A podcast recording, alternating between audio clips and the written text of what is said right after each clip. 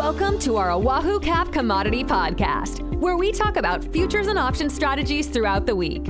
Our episodes cover a range of topics, including strategies used in institutional hedging of physical commodities, trade finance, managed futures programs, and speculative trade structures using options on futures. So, for those of you self directed traders looking for sophisticated ways to trade futures markets, this is it. All of our content is intended solely for information purposes. We're not making any solicitation to buy, sell, or trade anything. It's education only. We're not endorsing any view, and nothing shown is guaranteed is accurate, or that you'll profit or have limited losses. Past performance is not indicative of future results.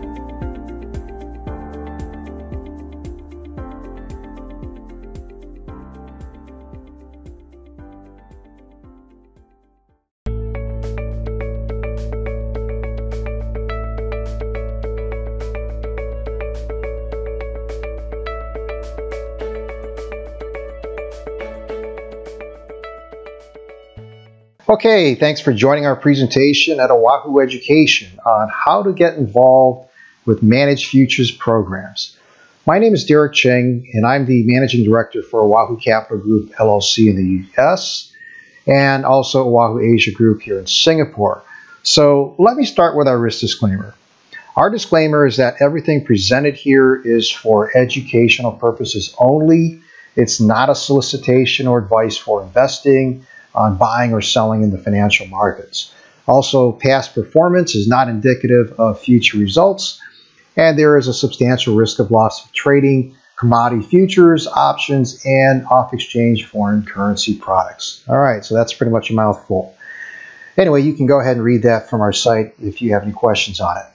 So, to start off, many businesses use commodity and financial futures for hedging their physical price risk. In other words, a refiner of gasoline products is concerned about his input costs of crude oil prices going higher. Maybe an animal feed yard raising hogs or live cattle, well, they're concerned about soybeans, corn, or grain as input costs going higher. And by contrast, producers that are selling the crude oil, well, they want the highest price possible in sales, and they're concerned about the sales price is that it's going to go lower. So both sides basically use futures markets to manage their risk, their price risk. Now, markets are also used for investing or trading for speculation with the goal of gaining value from price fluctuations. Asset managers and individual traders are looking to profit from price changes, so they really don't deal with physical products like the businesses do. Now, the US markets really are the most liquid and the oldest markets that are actively traded in the world.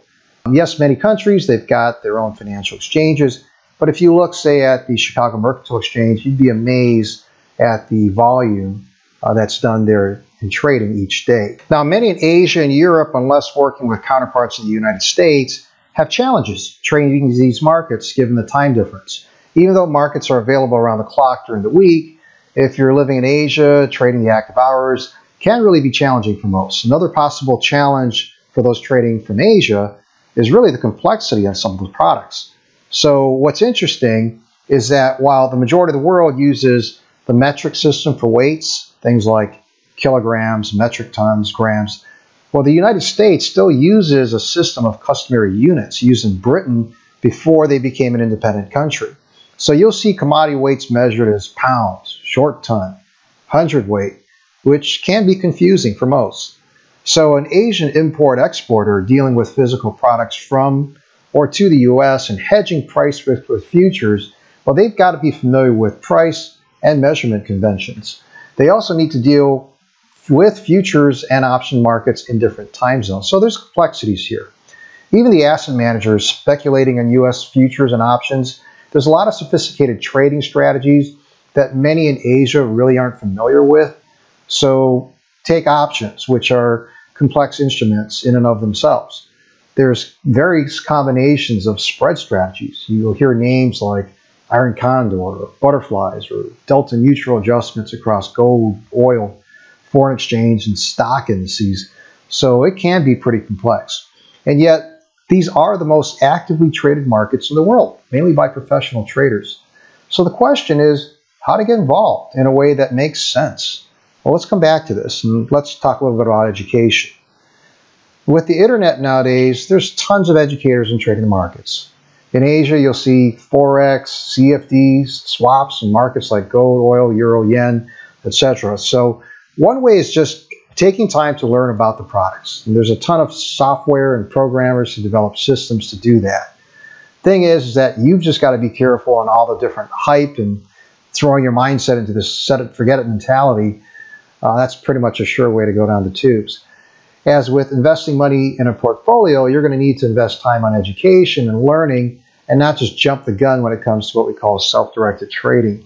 You just got to know that it's going to take an investment of time. So, you know, by now, having listened to all the stuff I'm talking about, you're probably thinking, well, why do all of this? You know, futures and options sound hard, and I don't have the time, especially in late night time zones. I've got a life. And it's great that it's big in the US markets, but I just don't have the time and I'm not going to stay up all night, certainly. So, kind of, if I go back to what I was talking about earlier between businesses hedging versus speculating for a profit, well, the second part, speculating for a profit, why look at commodity futures and options? You know, why not just stick to the stock market? Well, here's the thing it's called correlation.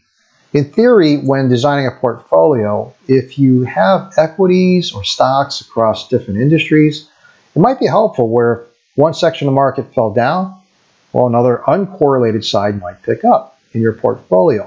So there's kind of this counterbalance. It's a partial hedge on your portfolio, so to speak.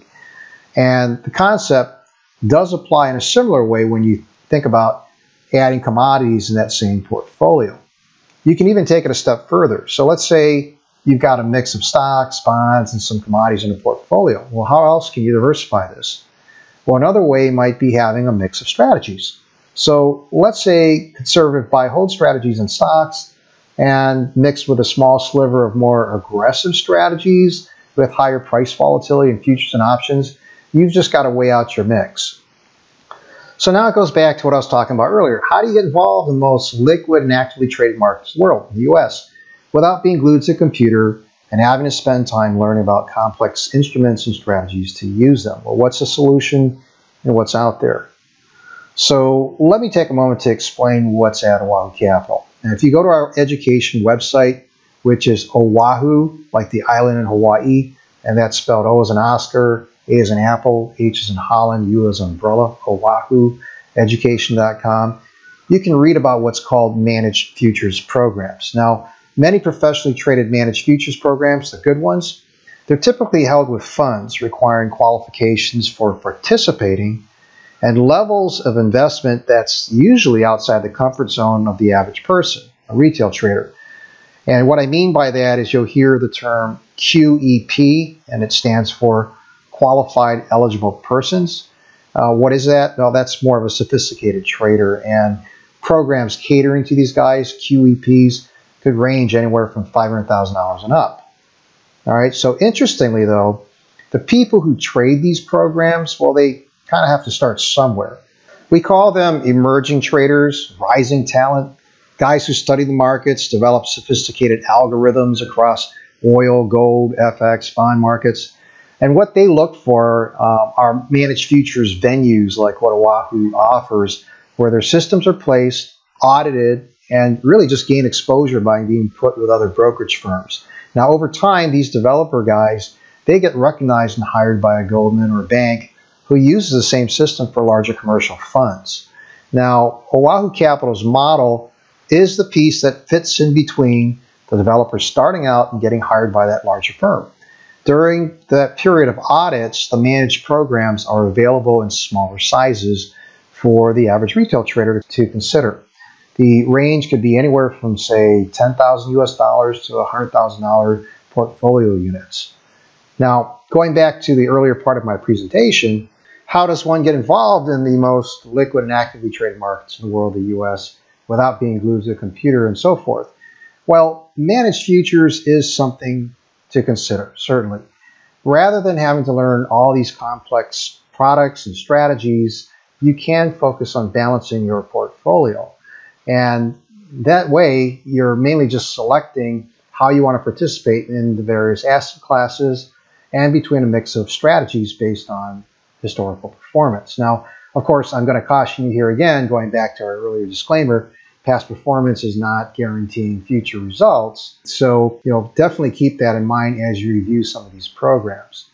All right, well, that said, that's mainly the gist of what I wanted to cover in this presentation, both talking about why and how one might consider getting involved in managed futures programs. So to wrap up, just feel free to go to our website at oahueducation.com. Again, O is an Oscar, A is an Apple, H is in Holland, U as umbrella, oahueducation.com. Just click on our guide at the top and scroll down to the Managed Futures programs. You can read more about those. Feel free to send an email or ask one of our representatives for a login to our site. You'll see results posted each day with actual performance numbers. We don't do anything hypothetical. All the results are based on actual trades with profits and losses net of fees. So that way it's easy to read. Take a look. Let us know if you have any questions. And thanks again for your time. Take care.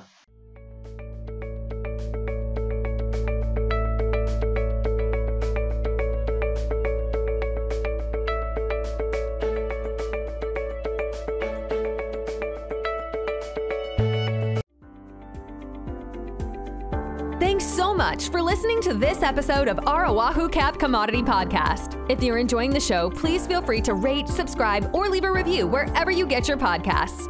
We'll catch you next time.